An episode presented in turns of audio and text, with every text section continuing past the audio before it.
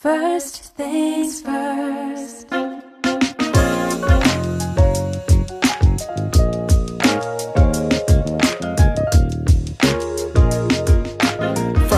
First first, it's the DU General, Money B. I'ma put you up on the schedule. Six to nine, eight weekdays, not two and seven. Let's go. We got a lot to talk about, so much to pedal through. Unapologetically progressive. Tune to KBLA 1580 to get the mess. We're your ancestors' favorite radio station. First black on talk radio, left side of the nation. Me and Dominique DePrima go way back. Way back. Smiley making sure the station stays black.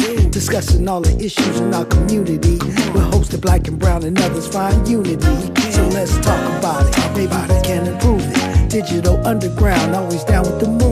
So we tune in. The first things first with the queen of black talk radio, Dominique DePrima. Go sis. Go sis. Go sis.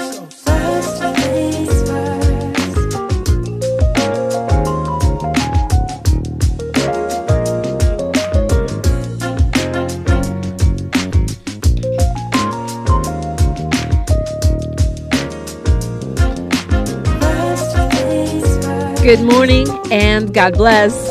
I'm Dominique DePrima. The show is called First Things First. My first thing today and every day, giving thanksgiving praises, asking for blessings from the Most High, asking for the blessings of the ancestors and the elders, and let's go. Let's go. Let's go. We got a lot to talk about. So, this is the structure of this show, which you probably already know. But hour one, we stick to the left coast. Pacific side, west side. Um, hour two, we go national, international, and beyond. And in the third hour, we do a deep, deep dive with a person or persons of interest. Today is a little bit mostly on that track. And of course, as you know, you are welcome in any time. Hour one, it's me, you, and this microphone, telephone, uh, speakerphone, whatever you got going on, 800 920 1580, the perfect time to call me as we look at uh, the situation here. Hour two, we will be joined by Senator Lola Smallwood Cuevas, uh, representing us in Sacramento, and uh, a truly progressive lawmaker with. Uh, a lot of updates for us. So, looking forward to that conversation. Hour three, we'll meet uh, Gerald Sanders, a woman who um, is in need of her own reparation, and because of that, has found what she believes is a key to getting reparations for black folks. What a great warm up to uh, tomorrow's Freedman Friday, where we will have attorney Kamilah Moore joining us for that segment. That's the second hour of the show every Friday now is Freedman Fridays.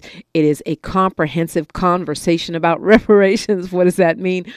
All comers, all factions, all points of view are welcome. We got to get this thing across the finish line or m- multiple finish lines, more than likely.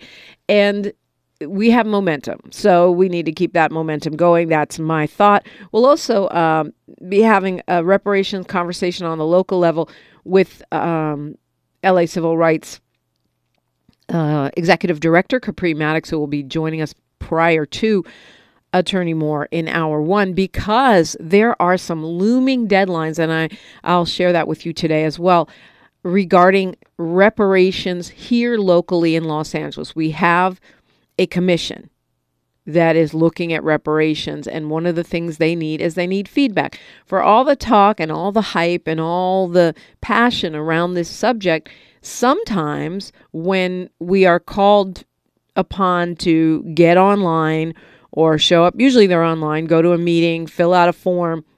Uh, we are not always jumping for joy to do that. And I get that. It seems like more paperwork, perhaps a waste of your time. But we have a deadline here to share our experiences with the Los Angeles Commission uh, that's dealing with reparations, and it is the 31st of December. So um, we need to get on that and get the data in there. Just share your experiences. It's not, uh, you you know, it's not gonna be used for anything other than the making the case, building the case for city reparations here in Los Angeles. And, you know, I am one who would love to see reparations everywhere it can be applied, meaning locally, countywide, statewide, nationally, within the private sector, within the public institutions um, and private institutions like educational, and within corporate uh, the corporate sector, i.e., all of those insurance companies and other types of businesses that made a whole bunch of money off selling our ancestors, buy, sell, trade, insuring our ancestors. Um, but some disagree. And again, I do not pretend to be the premier world expert on reparations. What I do have is a mic and a platform. what I do know is I've been talking about this since me and Mr. Dick Gregory were chatting about it in the 1990s. So I open up this platform for all comers. And, you know, some have their whatever. They don't want, if you don't want to come, that's on you. But if you do, I don't have to agree with you. What I want to do is let you be heard. Um, I, what I want to do is make this a conversation that can educate ourselves and each other. Well, where are you really coming from and, and what work is being done and how can I be part of that or how can I help? Uh, I think, you know, all of all of these conversations, we make assumptions sometimes about what other communities believe or we base our analysis only on what's going on on social media and there's just a lot more to it. So um, I I'm excited about Freedman Fridays because it seems to be gaining a lot of momentum. People are contacting us from all over the state and all over the country um, looking to be part of that conversation. I love that. I mean, that means that there is an appetite for this discourse, for the intellectual uh, exploration and understanding.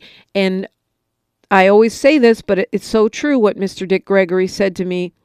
I don't know, maybe 15 years ago, something like that.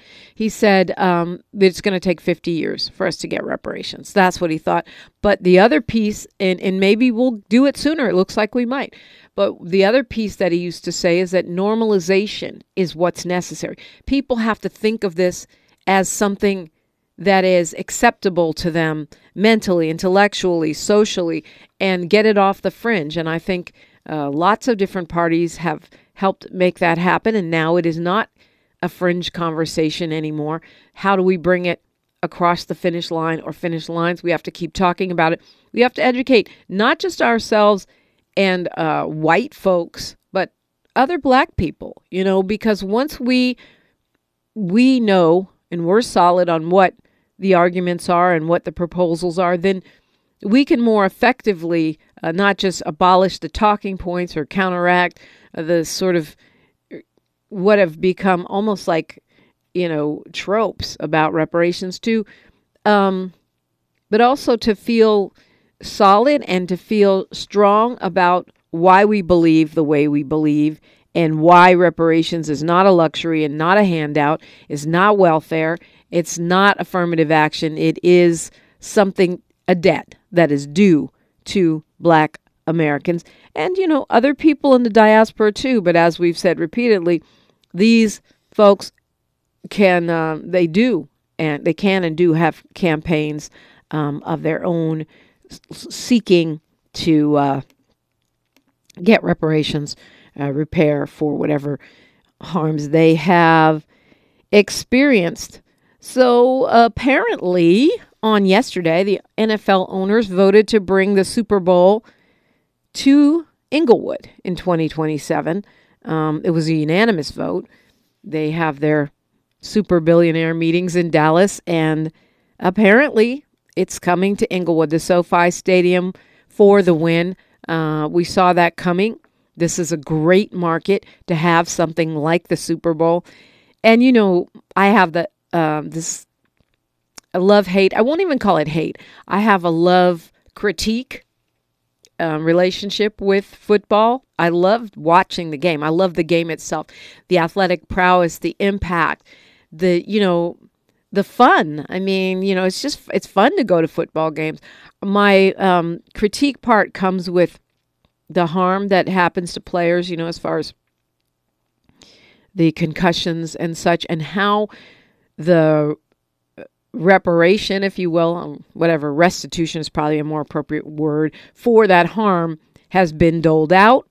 Um, my my critique comes with the underpayment, marginalization of women within the organizations, including the gross and negligent horrific underpaying of those cheerleaders uh, and the treatment of women inside NFL organizations.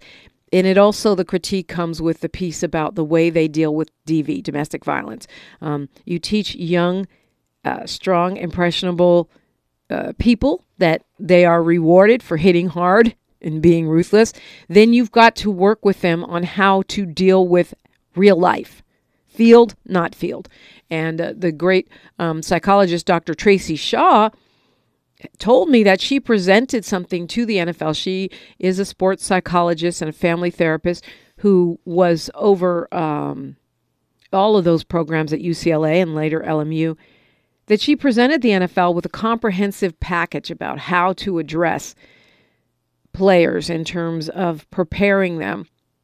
And apparently, it's not just players, it's uh, throughout the league in administrative, coaching, and other positions about how to deal with domestic violence. And um, they didn't even grace her with a response. So that's the part I hate. The part I love is the game itself, you know, and the fun and the way that, you know, it brings people together. Of course, my 49ers, I, I grew up on football.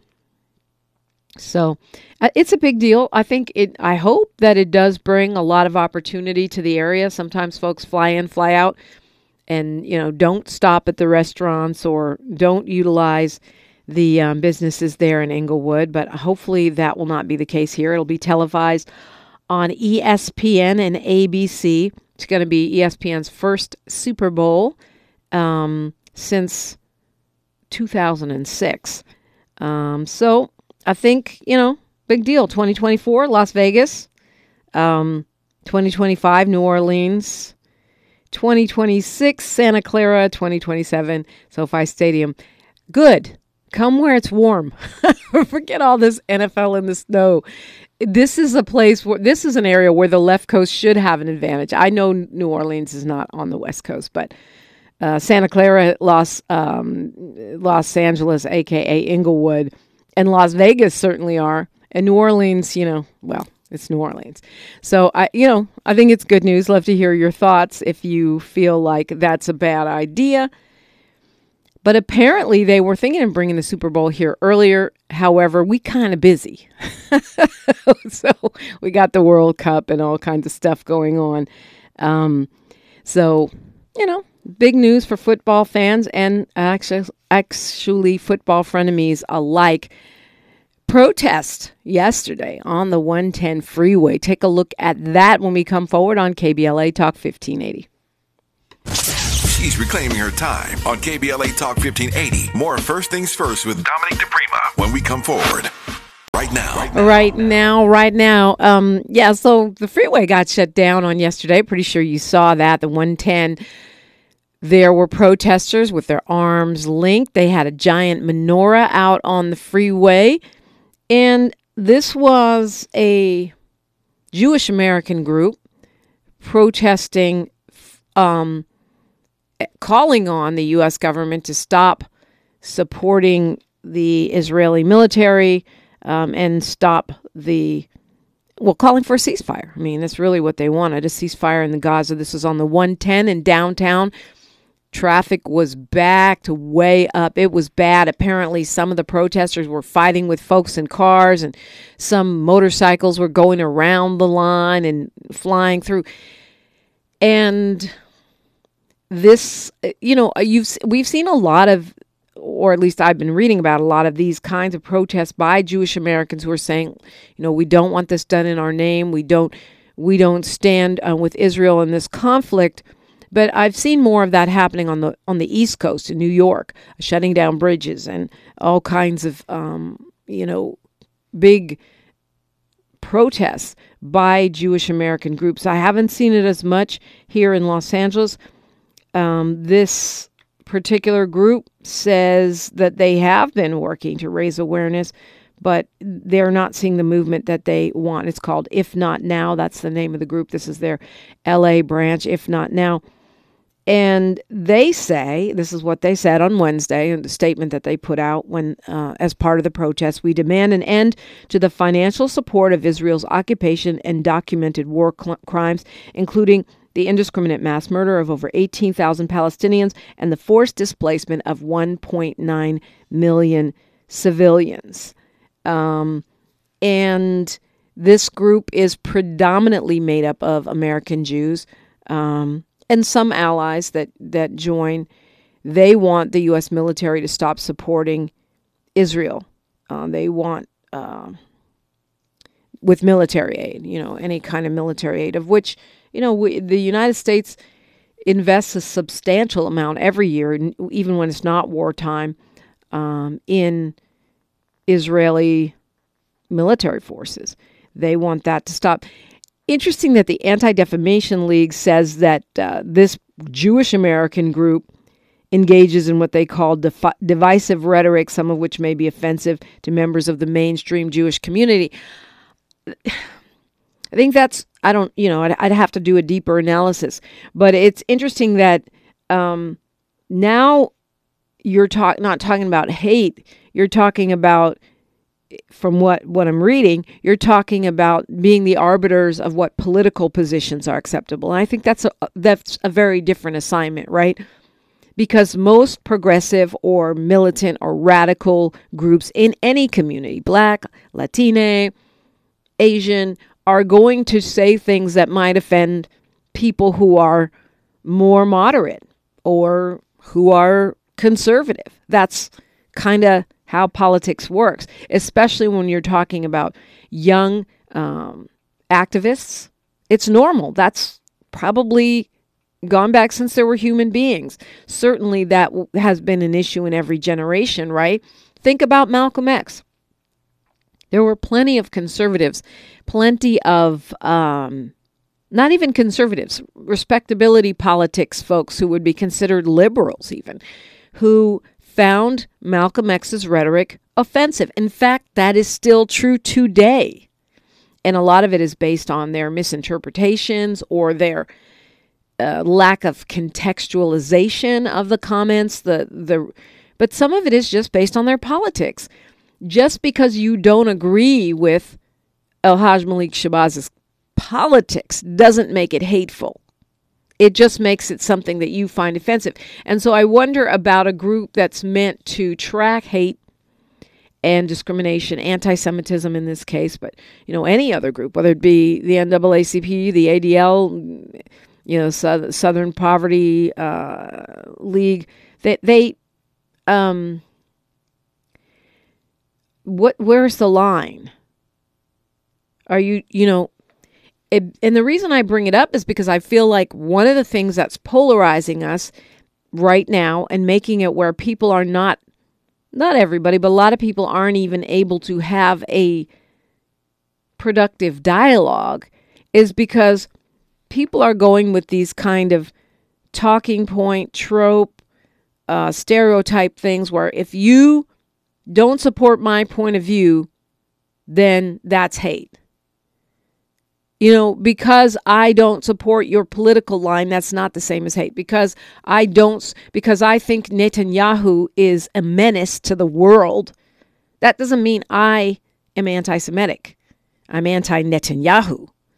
I'm anti uh, far right wing extremists in any country, any party, any ethnicity, any religion, any nationality. And I think the this is, you know, where our clarity about what we're saying and, and what we're hearing is so important. It's the only way forward is for folks to listen, learn how to listen to each other. Um, and, you know, every time the freeway shutdowns happen, yeah, it's inconvenient. People are late to work, kids are late to school. But war is also inconvenient. Um, I remember you know, I'm sure you do too, when, you know, the freeway shutdowns were happening in 2020 around George Floyd protests and, and the movement for Black Lives, Black Lives Matter. People didn't like it because people want to go where they're going. And I get that. Why is the slaughter of black Americans um, or, you know, the lives of hostages and Palestinian civilians less um, tolerable than just another accident, another day. Because on any given day, you might run into some terrible, terrible traffic in Los Angeles. I remember one day I sat on the 405 with my child for four hours. Four hours. I was like ready to jump out of the car, go to the bathroom, but I didn't want to die. So, um, due to an accident, I mean, that's the 405. It, I admit, it's the busiest, um, most terrible freeway in the world. And that's saying something. I, in fact, I'm not sure I even believe that because I've been to Lagos in the Lagos in Nigeria. People are bu- driving both ways in lanes um, that you think are going one way, and but apparently we we beat all of that um, with the 405. So let's all take a deep breath um, and, and and pack our patience. Whether it's the rain that we anticipate or the protests, it might take you longer than you think to get from point A to point B. Call me now if you want to. News, traffic, and sports. Then more on KBLA Talk 1580. Here's to a holiday season full of peace, joy, and happiness. Happiness. Happy Kwanzaa from all of us at KBLA Talk 1580. 1580. 1580. Thanks for waking up with Dominique DePrima on KBLA Talk 1580. Appreciate you. Love to hear from you. 800 920 1580. If you haven't done so yet, please subscribe to us. We're on the YouTubes every day. It's KBLA 1580. I'm there too, Dominique. Uh, B DePrima, the B is for Baraka, or you could go with De Prima Radio. Either way, we'll get you to my YouTube page, my Twitter, my Instagram, and of course, we're everywhere on KBLA 1580 as well.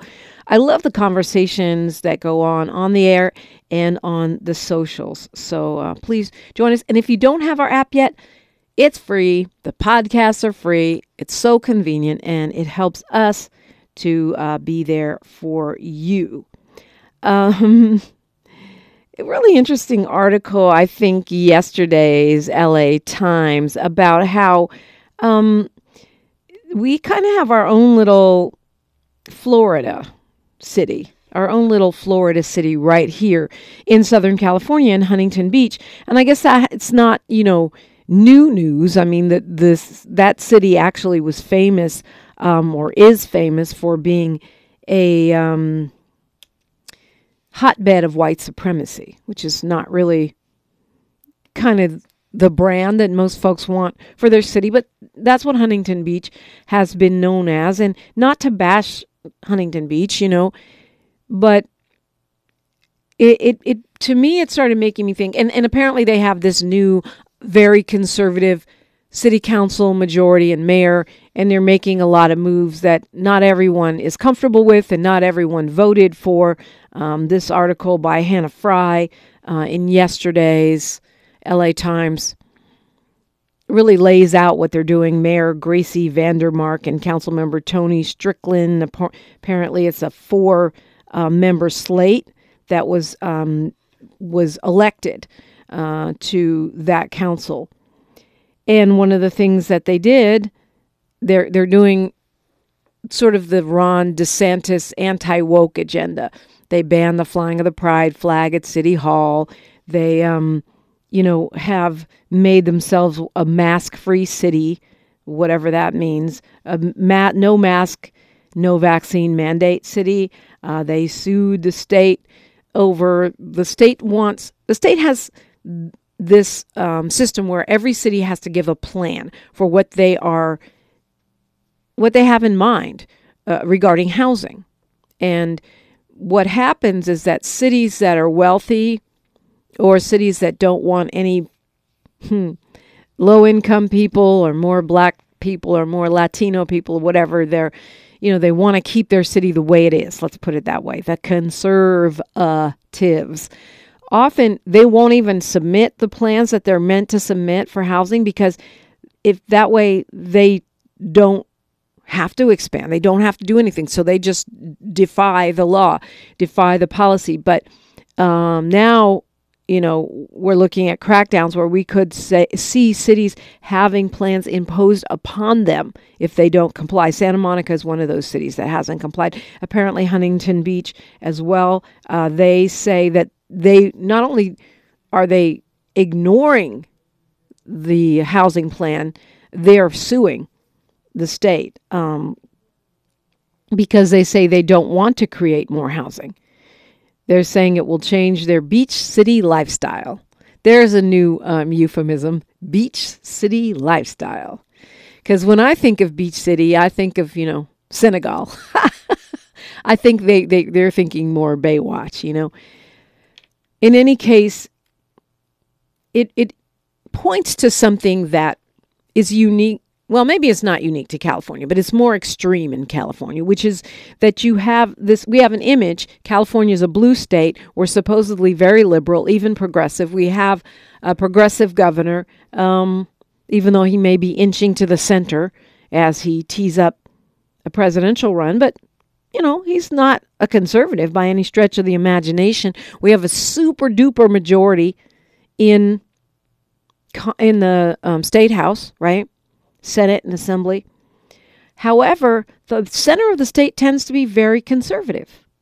Uh, the you know Kern County areas and whatnot. So it is literally a tale of two states, and I've talked about this before. Even though we're considered a blue state, California is really like two states in one. It's bigger than many nations. We know that. I think we're the third largest or fourth largest economy in the world if we were a country. If California alone was a country, it would rank above most nations.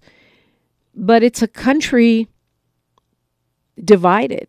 The center of the state tends to be red, and the coastal areas and the urban areas, who lives in urban areas, tend to be blue. And that, you know, of course, the, Huntington Beach is a coastal area, but it is uh, the exception to that rule. In Orange County, as you know, coastal or not, tends to be more conservative, although it's moving toward the purple. Even Huntington Beach is moving toward the purple. But how do we how do we address that? You know, if you look at progressive legislation that has passed, like 167 or whatever, which helps people uh, to not have double jeopardy and move on with their lives after they've served their time for certain felonies uh, by getting them expunged for their records.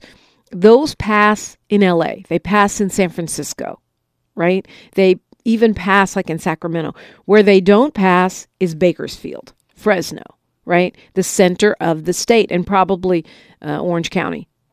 Um, there's just more people in the cities by volume. There's more of us in the cities, so we carry some of those measures, not all of them.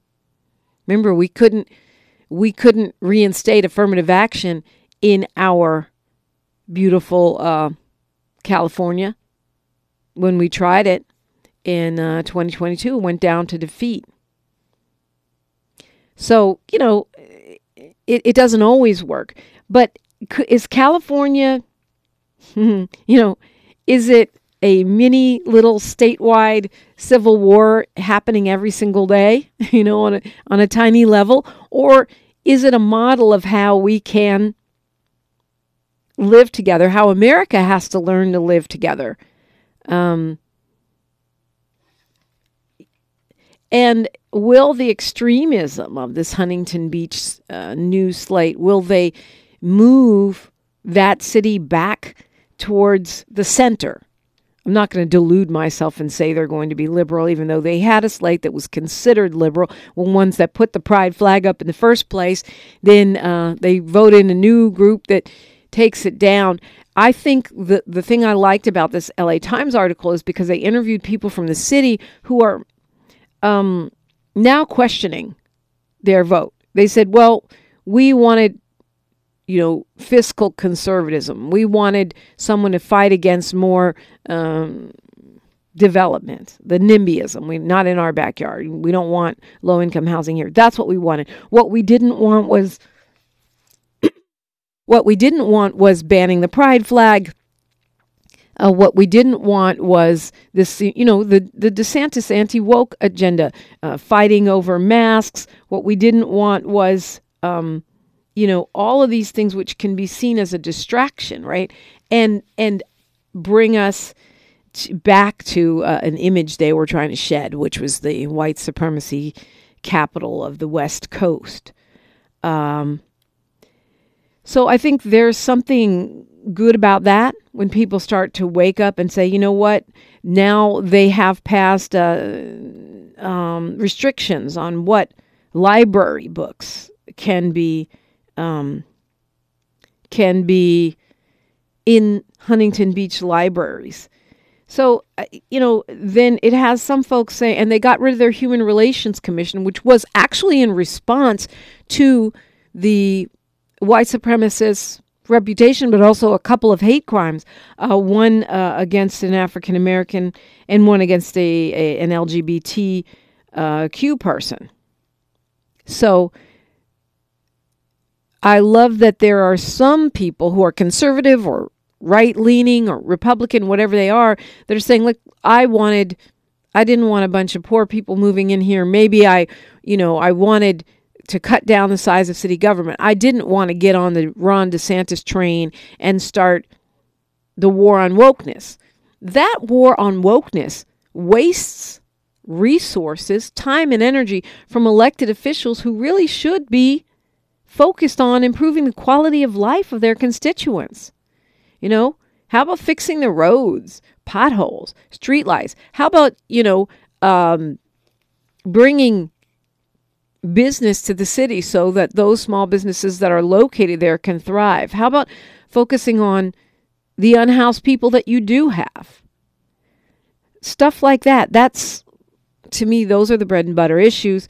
But somehow, as much as we think of, um, this being a Florida phenomena. It's a California phenomena. We have our own little Florida, and it's not just Huntington Beach, it's here, there, and everywhere.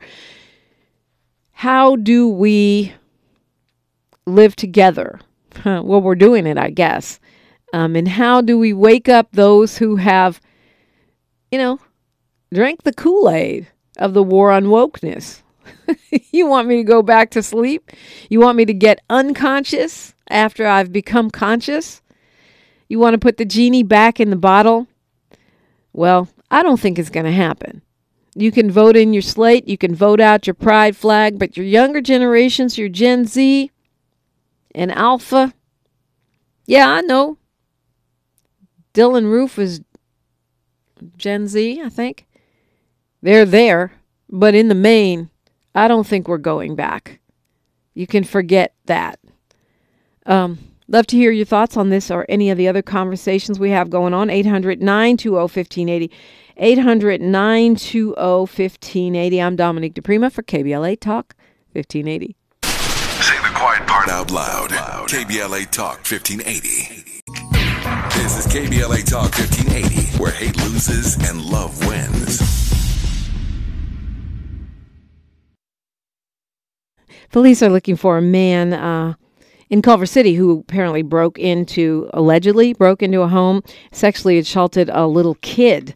Um, they are asking for the public's help in locating him. They have a picture, um, and that happened um, about 10 days ago, about uh, maybe about a couple weeks ago. But now they have a picture out. Um, they're asking for folks to uh, step up if they have information that happened in the middle of the night, around 2 o'clock in the morning. LAPD also releasing a picture and video of a man who is uh, suspected of stabbing a guy on a metro t- train near Trade Tech uh, in downtown LA. Is, um, this guy, Jalil uh, Sosayera, was stabbed, made it to the hospital, died there. Um, well, made it home, called the paramedics, and died uh, in the hospital. Um, but they have a picture and they're asking, again, they're asking for the public's help in finding this guy. Um, and, you know, not, I don't like doing a lot of crime reporting because I think that's, it's not always productive. It's not always, it's not a gap, let me say, in, in news coverage. That's what we hear all day on a lot of mainstream media. But when stuff like that comes up where we need to be mindful, keep our eyes open, be aware, uh, I will bring it up, especially around the holidays when we can get, if people are drinking or they're in party mode, we can be careless. We can not be paying attention when we need to be paying attention, um, and just be not to be, you know, paranoid or freaked out, but to be aware, to be security minded. Let's go to Dwight from the city of Compton. Hi, Dwight. Hi, Dwight. You there? Yes. All right. Good Dominique. morning. Good morning to all the KBLA uh, family and uh, uh, Tavis, Miles, everyone here at KBLA. Thank you guys so much for such a wonderful uh, radio station. I just want to wish you happy holidays, you, your family, and loved ones. Thank Uh, you. happy uh, holidays to all the KBLA family out there, the hardworking postal workers uh, that some will even be working on Christmas Day. And uh, I just want to wish God's blessings in the coming new year uh, uh, to everyone there. And uh, like you were saying earlier, Dominique, it, uh, our democracy is just going to be a constant uh, struggle. There is no end to it. We just continue to improve it. It's like we uh, we eat every day.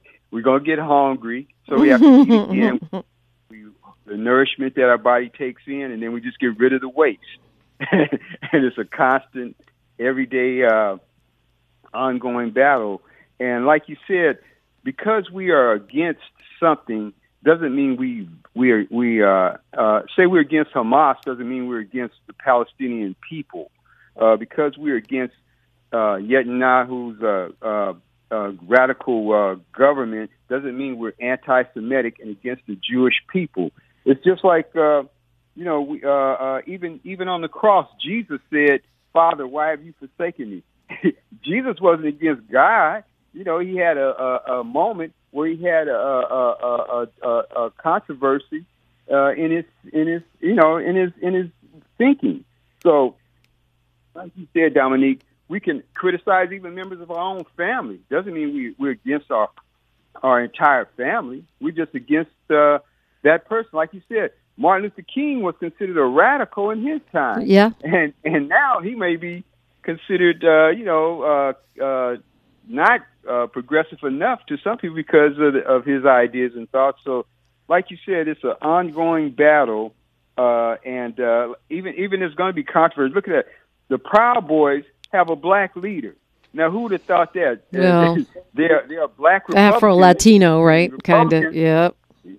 Yeah, Yeah. they're Yeah. black Republicans, and Republicans are are are are, are, are using voter uh, suppression against black people. So there's always those controversies. Like you said, California's considered a liberal state, but we have little pockets of uh, of, of of white supremacy Big uh, pockets. in, a big. Big pockets, Yeah. Dwight. I mean, Yeah. yeah. and then Mississippi might have a, a liberal city because Jackson, Jackson, there you go. Yeah. Yeah, you got Jackson, Mississippi, in the middle of Mississippi, and I never knew Mississippi was forty percent black. Dominique, I would have never thought that because out of say, if you got six uh, uh, voting districts, only Bennie uh, Thompson's district is is is the only one that has somebody black. You know that shows you how uh, gerrymandering Yes, it uh, does. affects what they, yeah, they they put out- they pack all the black people into one voting district, and then you got five white districts and one black district in a state that's almost half and half black and white. And you have the state government trying to choke out cities like Jackson uh, and and take away their autonomy over their police department and their judicial system and others. Hold that thought, Dwight. Continuing our conversation always on KBLA Talk 1580. Happy Kwanzaa from unapologetically progressive KBLA Talk 1580. A righteous rage and don't be afraid to say what you see. We're KBLA Talk 1580. We are, and I'm so glad you're here with us. Um, yeah, Charles in the in the um, YouTube chat room says it is a tale of two qu- countries. Quite frankly, not just a tale of two states. I think that's true. It might even be three countries, right? Because you have you have uh, the progressive, whatever, liberal, so-called urban populations, and then you have uh, the Republican or conservative white folks who are working class, and then you've got the rich, right, who do pretty much whatever they want. I mean, the very rich, right? The, the oligarchical class that actually runs uh, the country. Dwight, um, I wanted to let you land. Uh, you were making a lot of good points about how we have to keep um, working on our democracy. We just can't throw up our hands, and how the gerrymandering uh, has is, affects. Uh, you know, Louisiana is an example. Mississippi is an example. Uh, you'll be heartened to know that um, there's a lawsuit right now. Alpha Phi Alpha is suing um, state of uh, Georgia over their maps, their um, voting maps. Uh, so Yeah. yeah, go ahead, go ahead and take take that land. Totally, Dominique. I just want to say, uh, uh, you know, our, our democracy is a constant battle against white supremacy racism. We fought a revolutionary war against England for freedom, but we still had slavery. So it's a constant battle to to make things right, and uh, it's going to be a constant battle between. Uh, they, in the Bible, it said one third of the angels and Satan tried to overtake heaven. So how are we going to think we're going to have uh, uh, nice and peaceful without any controversy here on earth? But Dominique, in closing, happy holidays to everyone there. Happy holidays to the KBLA family. I'm wishing God's blessings in the coming new year. Thank you, Dominique. Thank you, Dwight. We appreciate you. You've been uh, one of our day one, down from day one um, KBLA delegates, and we appreciate you spreading the word, keeping people informed, getting folks onto our app, which is free uh, at the App Store and the Google Play Store. Just type in KBLA, like K Black without the C and the K, KBLA 1580, and boom, it'll pop up. You can download it, get get a chance to listen to us on your phone or wherever you are. So, looking forward to the conversation with State Senator Lola Smallwood Cuevas. She's been a champion for labor her whole life, and we are in a hot season of strikes, actions, and progress. Can't wait to hear what she has to say and get some updates on what's going on in Sacramento. It's KBLA Talk 1580.